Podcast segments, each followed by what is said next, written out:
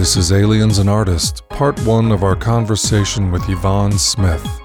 I'm your host, Stuart Davis. Yvonne is a hypnotherapist with over 30 years of experience working with abductees and contactees.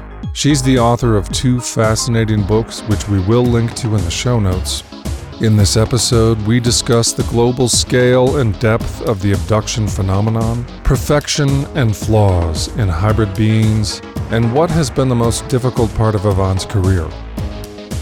But first, Yvonne, was there a crossing the Rubicon moment for you? When did it sink in for you that this is real? And what was it that you had to accept as being real? Oh, yes, I I do remember the very moment, I'll never forget it. Um, for several years, I had worked with my client, Jesse Long, and I have permission to use his name. Um, his case is also in my book, both my books. Um, he was at the time working for the film industry here in Burbank, California, where, where I live. And so he began um, coming to me for sessions because he said when he and his brother were young children, four and five years old, they remember something in their parents' backyard. They remember them walking to it. Um, but after that, you know, their memory is, uh, they don't remember much of anything else. Uh, of course, they were very young children, but, you know, they both remembered that. They said there was a, um, a house being or a round house being built on the hill behind their parents' house. And this was um, in Tennessee, where they grew up. And a man standing next to the house. And so they both um, they were both in the sandbox. They got out of the sandbox and started walking towards um, the hill, towards this man. And then that's where their memory stopped. So for several years, I'd worked with Jesse on his memory and um, bringing up, you know, any hidden memory or partial memories that might be there in his subconscious. But he never told his brother, John, um, anything about his sessions because he said, I, you know, I really want to know if what I experienced is real and I don't want to contaminate the case in case it you know it is real. So, and at the time, John had no interest in um, exploring anything about UFOs. He had a young family at the time. He was building his own house, and but one day Jesse called me, really excited. He said, "You know, John." He and I were talking, and he decided that he, he wants to go ahead and and try hypnosis and see what happens, see what what he remembers. Um, you know, because their their conscious memory stopped right at the same point, which is not unusual for multiple witness cases. So um, we flew. Um, Jesse and, and his family flew me to Knoxville, Tennessee, where John was living, where he's still living and I did a, a few, probably two, at least two hypnosis sessions with John.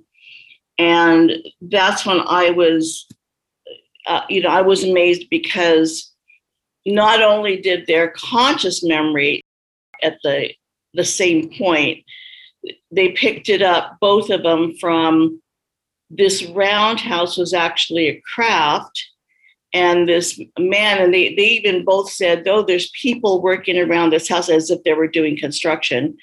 And this man had held up as the boys were approaching one one brother said axe the other one said hatchet.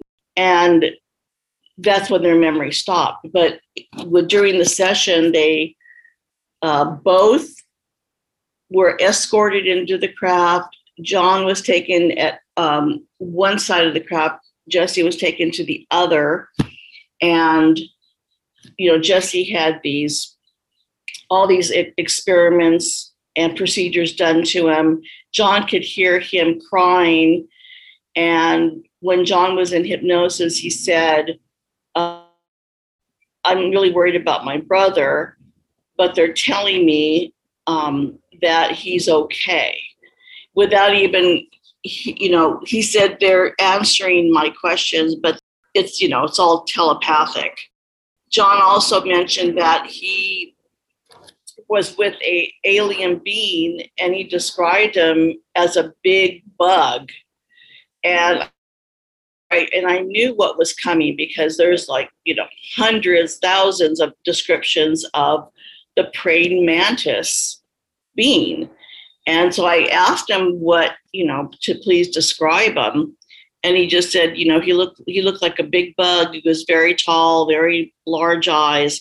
He wound up drawing a picture afterwards, um, and of course, it was the praying mantis being. But John had no idea of anything in the literature because he never, as I mentioned before, he never was interested enough to read about it.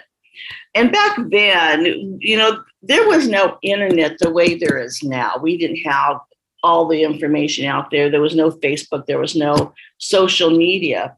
So a lot of it was you go to the library, you know, and you buy a, a book on UFOs. But he was too busy with his family, and but he just he was curious about, you know, just he knew Jesse was going to sessions, and he was curious about, you know, wonder what if I'll remember anything. And we did a second session and more information came through and um, when i left knoxville i mean i remember being on the plane i wrote about this in my book chosen and looking out the window and i thought oh wouldn't it be funny if a ufo flew by right now? But i thought you know this case just put it on the map for me you know, it was a double abduction of two brothers back in, uh, because 1957. And the information that came forward in the session, in the hypnosis session, was, you know, with there many similarities. So I knew that, you know, whatever is happening, and this was back in the early 90s, I knew that this was real. I knew this case was real. And after that, um, you know, there were many shows about UFOs in the 90s, and it was, um, uh, let me see, uh, Encounters had contacted me, and they found out about the my case. So they flew me back to Knoxville to do um, more hypnosis, but on camera for the show. And they did a very, very nice segment on it. I believe it's on YouTube, probably. Um, people tell me that my lectures and and all are on YouTube, I, which I never go to, but um, they could, you know, somebody could look it up. But it's encounters, and it was in the 90s.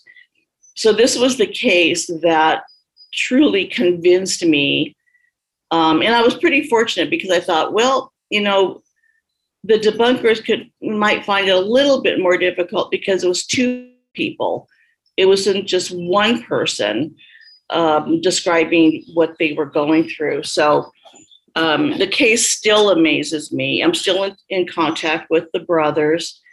And um, so that's, I, I just remember that very clearly. What was it like for your worldview? How much of your reality shifted with that realization? I came from a very open minded family. Both my parents were open to um, flying saucers. You know, they referred to flying saucers back in the 50s and 60s. My mom and I would talk about spirits and ghosts. My mom was very psychic, but but it scared her. Her her generation was like, you know, something would come up and she would see something, but she would push it aside because it scared her. She was brought up a Catholic, and um, so you, you know, you didn't talk about those things back then. But um, so it wasn't like this was a total shock to me. And, and because I had already gone to a lecture um, that Bud Hopkins was doing in the, at the time was the Whole Life Expo, my mother actually wanted to go and she asked if I would drive her. So we both went, and I was just amazed at um, you know what he was presenting his slides and i thought my gosh I, you know uh, you know if this is something these people are experiencing it's unbelievable. Um, and it was you know he he presented he was so uh, credible and we waited afterwards and and you know thanked him and complimented him on the lecture. But it was something that um, captured my attention and i just began becoming you know I, be, I became more and more interested in number one the work of hypnosis hypnotherapy i had been interested in it before but I didn't realize uh, it was used for regression, taking somebody back to a certain time and place in their life to relieve them of a trauma uh, or bring up hidden memories. So I just became very obsessed, I guess I could say now, because it's not like me to be obsessed with anything. I usually get bored first before I become obsessed. But this, I was, I realized I need to know more information. I started going to hypnotherapy college. It took me two years. What and once you know, once I graduated, became certified, I opened up my practice and been in practice ever since. I've been doing this for 30 years. Let's talk about reliving versus reviewing traumatic events. Is it necessary for a subject to relive the trauma? Is it necessary for them to re experience the events in first person? Is it less effective, for example, to simply review the event as though they are in an audience or watching it on a film? I guess this is about abreaction versus witnessing or an observer approach. So, on one hand, we have a first person approach where the subject relives it and then on the other hand, we'd have a second person approach where they watch it or view it, but they don't necessarily relive it in their first person experience. Is there a difference in the efficacy of these two modalities, and when are each of them appropriate? You know, it just it depends really on the individual. I mean, I will put someone in hypnosis take them back to that particular time and place. And it could be way back in childhood, like I did with the brothers, five and six years old. And it depends on how they will deal with the um, either reliving or or witnessing say. I have them go back i have them be there in that place, whether it's in their home, whether it was in their car, what whatever, wherever they they felt that they had that strange experience that they they have to remember. Some people will go ahead and go through the reliving. Now, depending on how how they react, if they're really going through the trauma, and I will give them many suggestions about, you know, just tell me what's happening without experiencing fear or pain. The most important thing is for them to report what's going on, to verbalize what's going on. If they're really having a difficult time, then I will say, okay, step out of that, you know, and just take a look at it as if you're watching a movie. Now, I've had done that a few times. I haven't done that you know, um, on a regular basis. But a few times I have, um, but because of the suggestions and the techniques that I use, they're able to get through. And I think it's very, very effective of them reliving it. They're able to get through it bring up all those hidden memories to the surface to a conscious level, which we could discuss it, where it's not so frightening. So, um, and I haven't really have not had to do that for a while. But everybody, like we all handle grief differently. So we all handle trauma differently. So it's very, very, you know, it, it it's up to each individual. Like, and then when the people ask me, "Oh, well, how many sessions will it take?" Well, first of all, I tell them, "Well, it's going to take more than one or two. But as far as you know, you know, say you have ten sessions and that's it. I mean, I've been working with people since I got into the into my practice for 30 years because this is an ongoing experience. It may lay dormant for a while, but something else will happen. It may throw them, you know, for a loop, like, oh, I thought they were done with me. I hear that all the time. But I caution them and say, you know, it doesn't stop. Um, once you're in their program, they'll have something for you to do. So basically, you read the cues of the subject. Yes. And when a certain threshold is reached, you might switch modalities. Uh-huh. Yeah, it's just because, um, you know, say my suggestions for you're not feeling any pain, you're not feeling any fear, don't work as well for this particular person. That's when I'll pull them out of that and just say, okay, just take a look, you know, on a screen and tell me what's happening. Um, but really, you know, it's really funny at you asking that question because I haven't done that for a while. Do you feel the diminishment in the need for that over time is a result of you being so seasoned as a hypnotherapist? Or has the public become more sophisticated, acclimated perhaps to these subjects because it's permeated the culture more deeply? You know, even though people are talking more about UFOs. You know, of course, lately with the Pentagon coming out with their report, and before that with the Navy um, pilots talking about what they experienced, it's still not abduction. You know, we have another hurdle to talk about abduction in the public.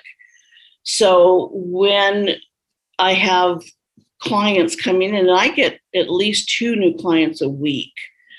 Um, they when they finally come in, of course, they're ready because they're tired of, you know, feeling afraid and, you know, having all the PTSD symptoms, not being able to sleep.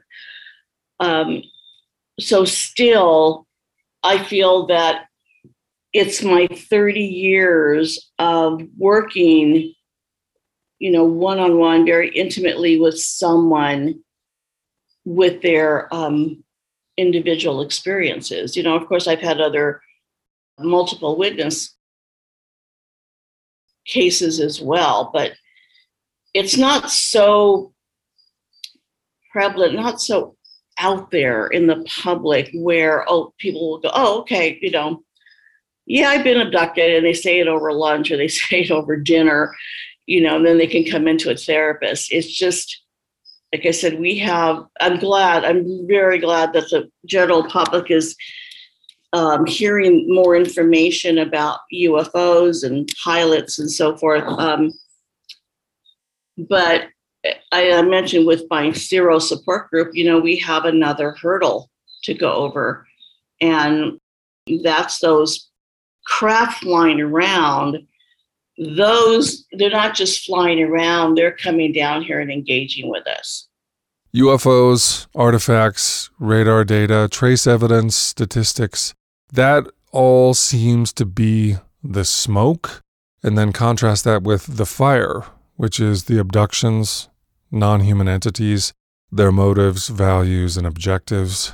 Do you feel like that smoke versus fire is a fair way to frame it I think so. I mean, of course, the you know the radar readings, and I and I spoke with um, Kevin Day, who was the, is the specialist or radar operator at the time when they were having all these um, craft flying around, um, flying around them in the ship. Um, that's important. I mean, it's very important. I and I thanked him for coming forward. I said that's going to help all of us.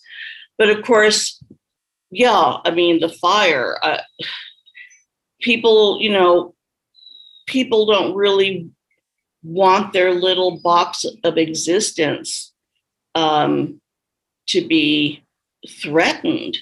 Um, and I know that a lot of people fear this because they, you know, they think, well, how, you know, how can somebody come into your home and how can somebody take you and you don't remember? And and it's so complex to try to explain it.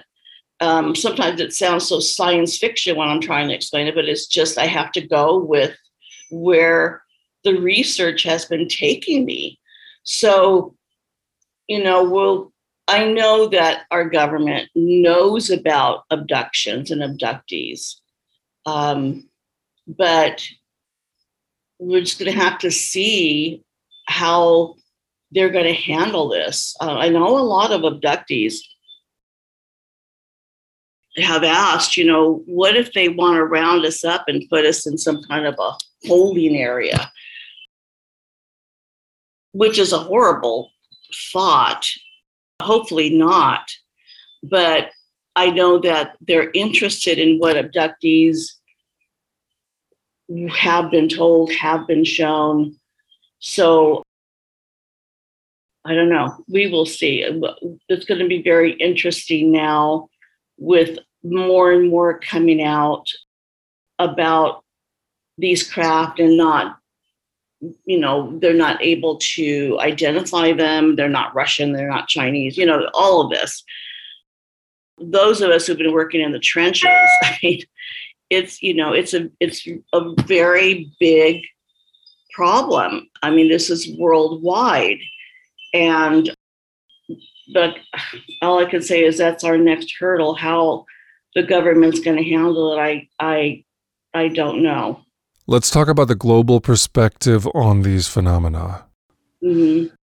In 30 years, how many experiencers would you estimate you've worked with? And extrapolating from that and taking into consideration all of your colleagues, their work around the world, what kind of scale and numbers do you sense we might be dealing with worldwide when it comes to contact and abduction?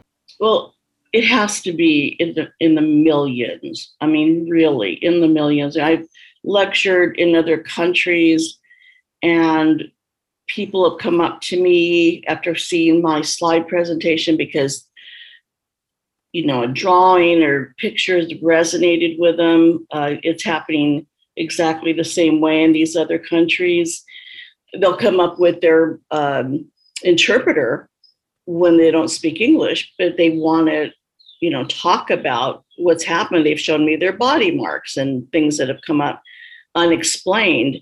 Um, you know, in in the late '90s, and I believe a second one in the early 2000s, the Roper organization conducted a poll, and which showed well, this was just in the United States, but it showed one in 50 American adults from that poll, from the questionnaire, looked like they had one in 50 had experienced some type of strangeness, anomalous experience that could point to UFO abduction.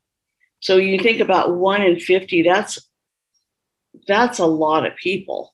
So you think about your neighborhood, you know, you have a hundred houses on your street, at least two people, two families will be abductees. Your coworkers, you know, you look around your coworkers. Um, your family members who have never said anything. So, and I've experienced that with people where um, I'll meet people and they'll they they get to know what I do, and several of them have said, "Oh, you know, I saw something back in the '60s. I never told anybody." Because you know, some of them I had a, a couple of MDs telling me and you know it was like who do they who do they tell and this has been over the years so you know my banker just out of clear blue i was opening an account for my book and um, he asked what my book was about the coronado that was the mass abduction and i told him and he same thing he said oh my god i saw one over you know hovering over my apartment building and so when you start, you know, opening up and talking to people, they'll open up too. So I know worldwide it has to be in the millions.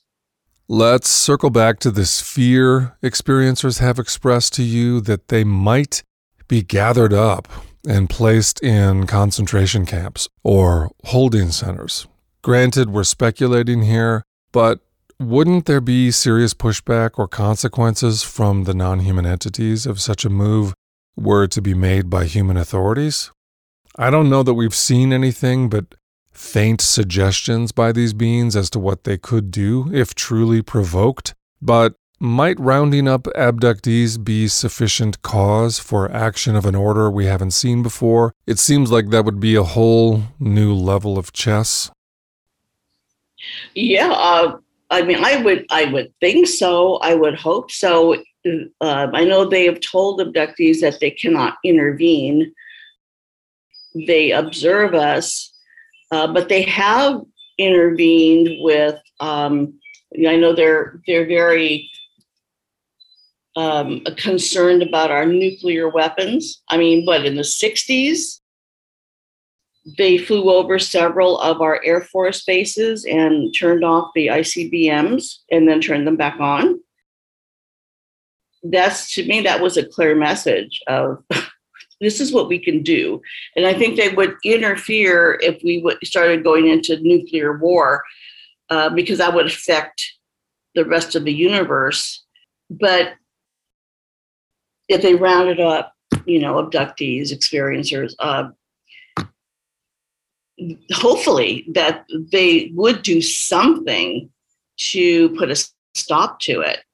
Uh, you know, a blatant landing or having the government officials being abducted themselves and remembering it, you know, something. Um, but like you said, this is this is all, you know, conjecture, and we're just talking. But um, hopefully, nothing like that. I'm hoping that the government isn't so foolish to do that. I mean, we did that with the Japanese, you know, and now of course they, they came out years ago with apologies and so forth. I mean it's just it's just wrong you know we're human beings and um, having these experiences you know it's, it's just totally wrong. So i'm hoping that they would just question people you know like um, detectives do get information rather than you know, try to hold them, you know, put them in a holding area and treat them like um, criminals. So um, let's hope for something more positive once more and more information comes forward. Well, more and more people from all walks of life are starting to come forward uh, to talk about their experience because they're tired of hiding it and tired of living a lie and this is what I've been told personally from people. And so once the public sees the quality of people, how many people are coming forward, you know, this is gonna this is gonna be out there in the in the consciousness of you know society and that this is this is part of everyday life really on one side, experiencers discover there are entities taking them, and being taken impacts every significant aspect of the experiencer's existence. Many or most experiencers at some point consider their situation and the entities taking them and wonder, why don't they just ask? Just ask us, and we might be willing to help. The irony is that experiencers sometimes get similar mistreatment from shadowy clandestine human interests who treat abductees and contactees like pieces in a board game. Again, why don't they just ask? Be straightforward. Respect human sovereignty. But neither the entities nor humans in the secret realms simply ask in that way. And I wonder if you've heard frustration from experiencers on how they get hit from both sides in this high stakes scenario. Well, you know, I think you're talking about MILABs military abductions where the experiencer, and I use abductee experiencer intertwined um, because some people feel they've been abducted, other people feel like they agreed to it. And so, and then kind of go with the flow with it. But um, I, you know, I can, understand and forgive the aliens more than I can humans, like our military our government officials or whoever whoever is responsible for these MILABs, um, because they're human, you know, human to human. Why not ask? But because this is still so, you know, taboo and clandestine, and it's, you know, they've been, uh, uh, of course, they can't, they're not going to be able to um, hide the fact and ridicule people for having these sightings any longer because of what's been coming forward. But like I said, abductions is a whole other um, ball game on this. And with the aliens, um, we don't know why they don't just, you know, sit down with someone and say, "Can we take you tonight?" But I know uh, abductees have been told that you're not ready to experience everything like consciously. Um, you're, you're not ready to go through it, you know, and totally remember everything. Now, I've had a couple clients that have said, they kept asking, I want to know, I want to be conscious. I want to know what's happening to me. I want to know everything.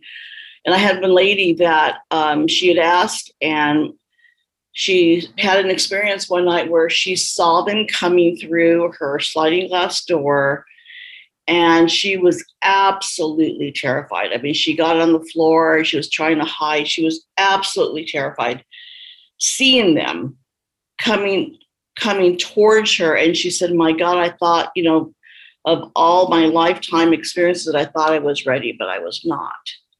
So there might be something to that there when they say, you know, we're not ready to to really see everything, know everything. It might simply slow or obstruct the progress they've been making on this grand program that's been underway for generations. Perhaps it's too disruptive to both human stability and non human productivity. I want to ask you about the humans with high level clearances, those working in the black world, deep secrecy, who are also abductees. And I don't mean MILABs here. I mean humans in sensitive security roles who are also experiencers of non human contact or anomalous events. Have they come to you? What are they to do? Where are they to go to address their trauma, their ontological shock? I mean, I've had a, a few people uh, coming to me that have, have had security clearances and in real sensitive positions. Um, one of them had told me a few years ago that um, that he was told or he was asked during one of his abductions that why are you making why are you making um, weapons that will kill people. You know, he was in that particular area of the government that, you know, making weaponry and whatever they do. And um, after that, it was, you know, he was thinking about what am I, you know, what am I doing? You know, why am I doing this? And he was rethinking um, his position and whether he wanted to continue doing that. Now, I had only worked for him with him a couple times, so I don't know what um, because he was out of state, and I don't know what eventually he decided to do. Um, but there, you know, they people that are in these high positions and um, these uh, clearances. I mean, they have a sensitive position. Um, they they are conflicted.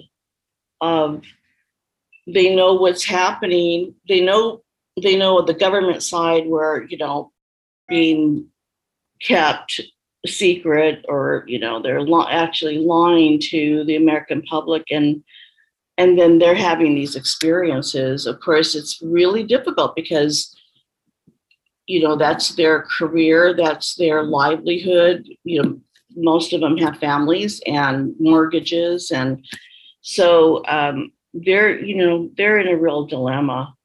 What's been the most difficult part of your job over the last 30 years in working with abductees and experiencers?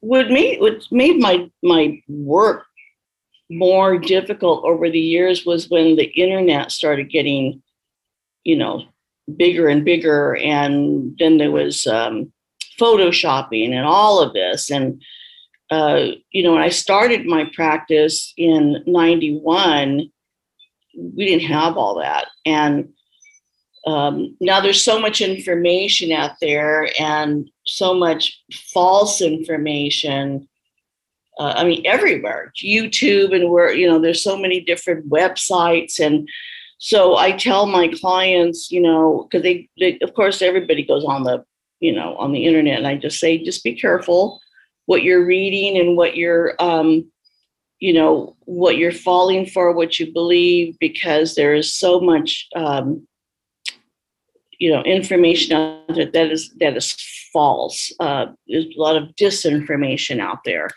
and um, what I tell them is, is when they're going through the process of uh, exploring their experiences, to just stay off the internet. Try not to read anything um, until you know they feel like okay, they're you know they're satisfied with say they had 10 sessions or they worked with me for a couple years you know that they feel that yeah you know what i experienced was real but you know the internet has made it very very difficult i just wish sometimes it you know it never existed um, and then um, and just you know over the years working with clients who have have been told that these hybrid babies are theirs and they have to love these children for them to survive because they don't have that the alien beings don't have that capability of what we have you know uh, the love and compassion for for our families and children and animals. So when i've seen the heartbreak during many hundreds of sessions of people seeing their children and then they know that they can't bring their children back with them.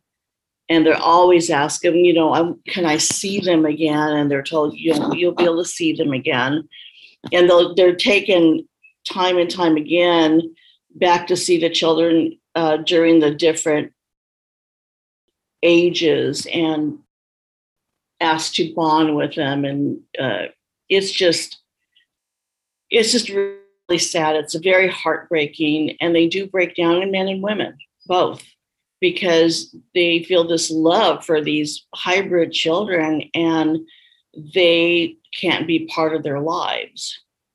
And some of them are very angry. So that's been very difficult.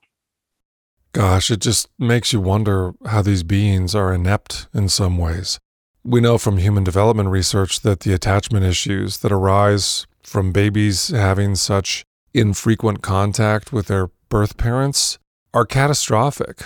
Attachment in those early years is critical beyond words, and without it, people become deeply wounded and damaged. Handing a baby to a mother to hold them once in a blue moon seems absurd, a disaster. Oh, it does.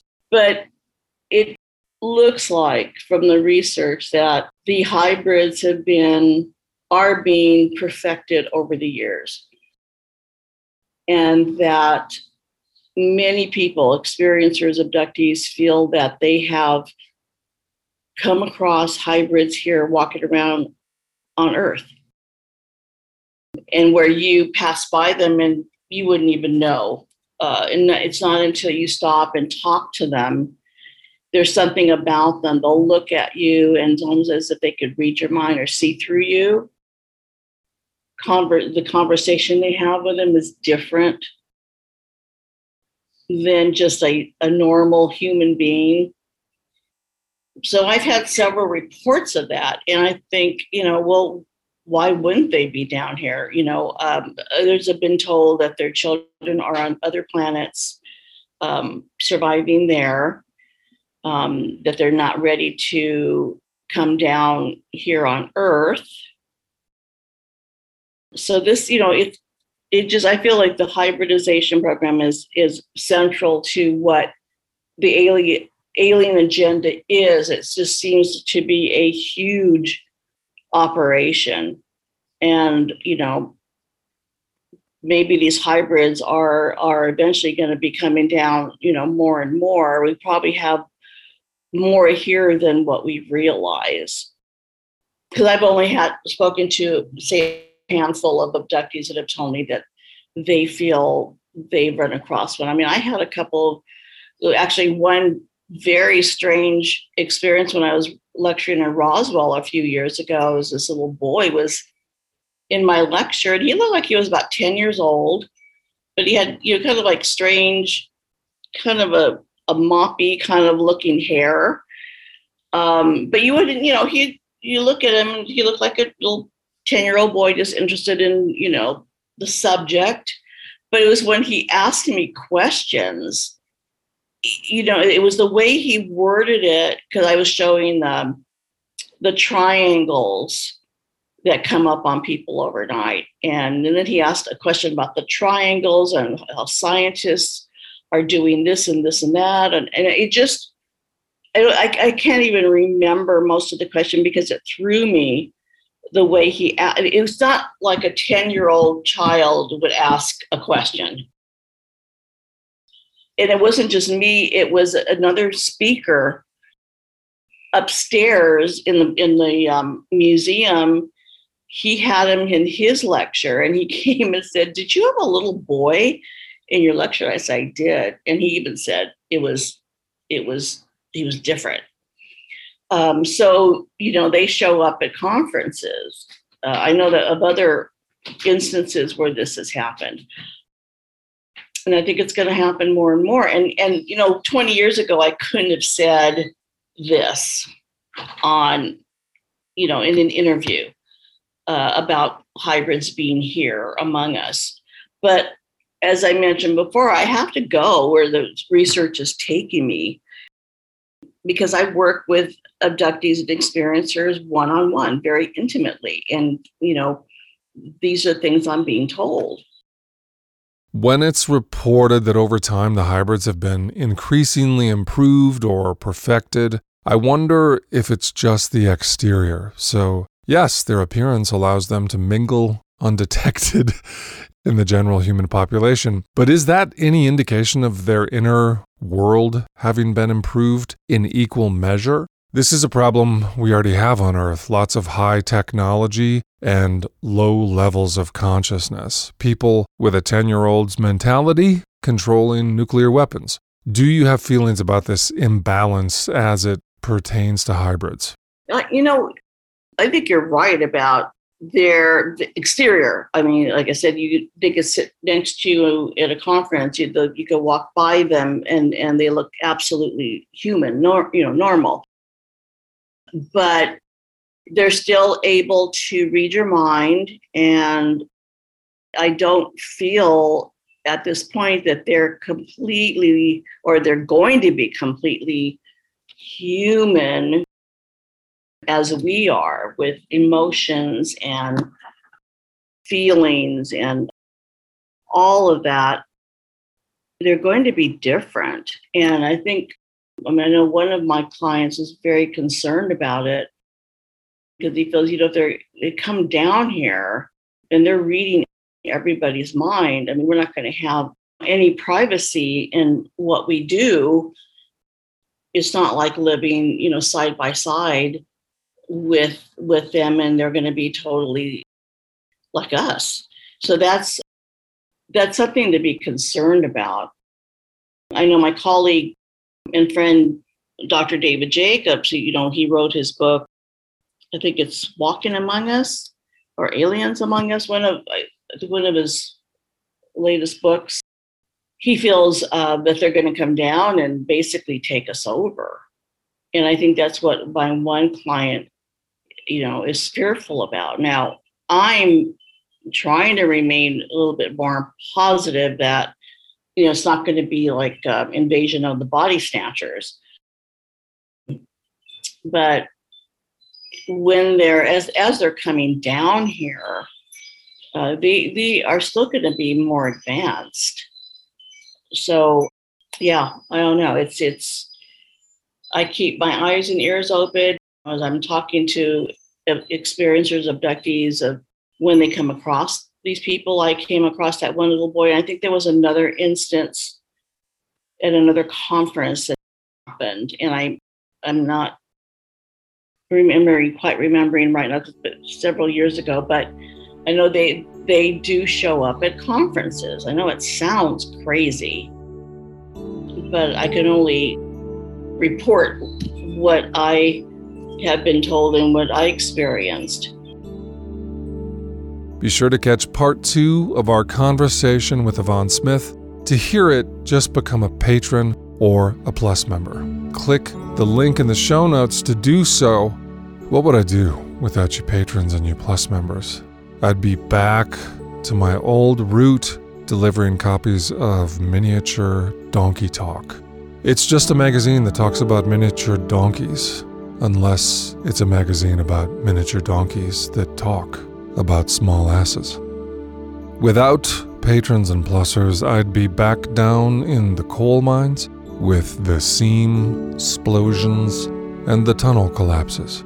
But enough about your mama. Thanks to you, plussers and patrons, I don't have to get severe food poisoning from my former gig as a pet food taster. And by the way, isn't all food poisoning severe? Still, it was better than cleaning the portable toilets or cleaning the crime scenes or cleaning the sewers, and you couldn't pay me enough to clean another portable toilet crime scene in a sewer. But enough about your mama. And sure, being an endangered animal masturbator was a job, but a weird one because the gorillas aren't paying me. So who is? I'm on to you, Jane Goodall. She's probably watching. She's always watching. Ah, endangered animal masturbator. That job, I don't miss it. But there's a silverback in Uganda that sure misses me. That's true. To become a patron or a plusser, Click link notas in spectaculum.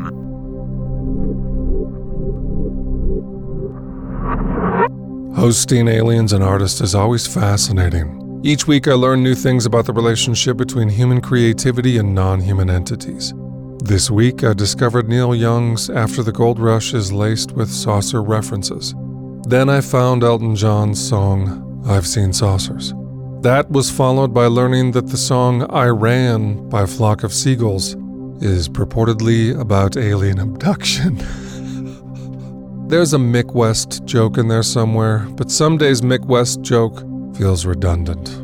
But each of these musical curiosities were bested when I caught this anomalous curveball. George Clinton and Bootsy Collins had a shared UFO sighting that included missing time. Yet another compelling twist in the seemingly endless maze that is inexplicable phenomena impacting the lives of artists. Bootsy Collins and George Clinton have spoken publicly about this case many times in Rolling Stone, a Reddit AMA, even a Gibson guitar article.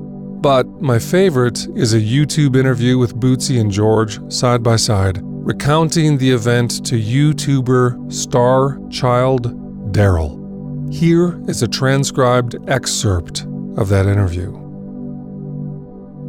Bootsy, I'm looking at George like, okay, I ain't trying to see what's happening here because George is sitting here and I ain't trying to be scared. First of all, I'm young and among. So, George, sitting over here, like you know, like talking about the mothership, we talking about this, it's like, you know, ain't nothing can touch us. Ain't nothing can see us because I got George with me. I'm cool, everything's cool. Then I see him looking crazy, and he tells me, Do you think you can step on it? I totally lost it then, because it was like, if he's scared, you know where that puts me.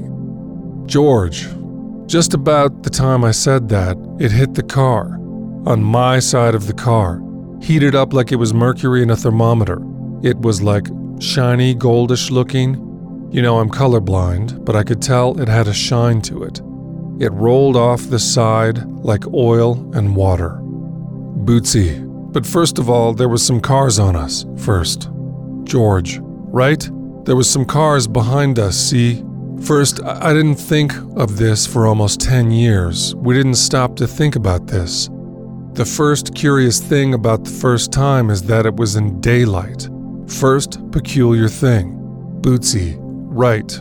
George, you could see the light, daylight. It hit the ground, in front and in back. I looked back, there was a car behind us, headlights were on. When it hit the car, my first concern was all the street lights was out. Bootsy, yep, George. Blinking out, about 10 blocks ahead of us, you could see lights on and cars, a few cars going by. I said, step on it. We get down there to where those other cars were at, we'll probably be alright. Behind us, the car that was just behind us was not there.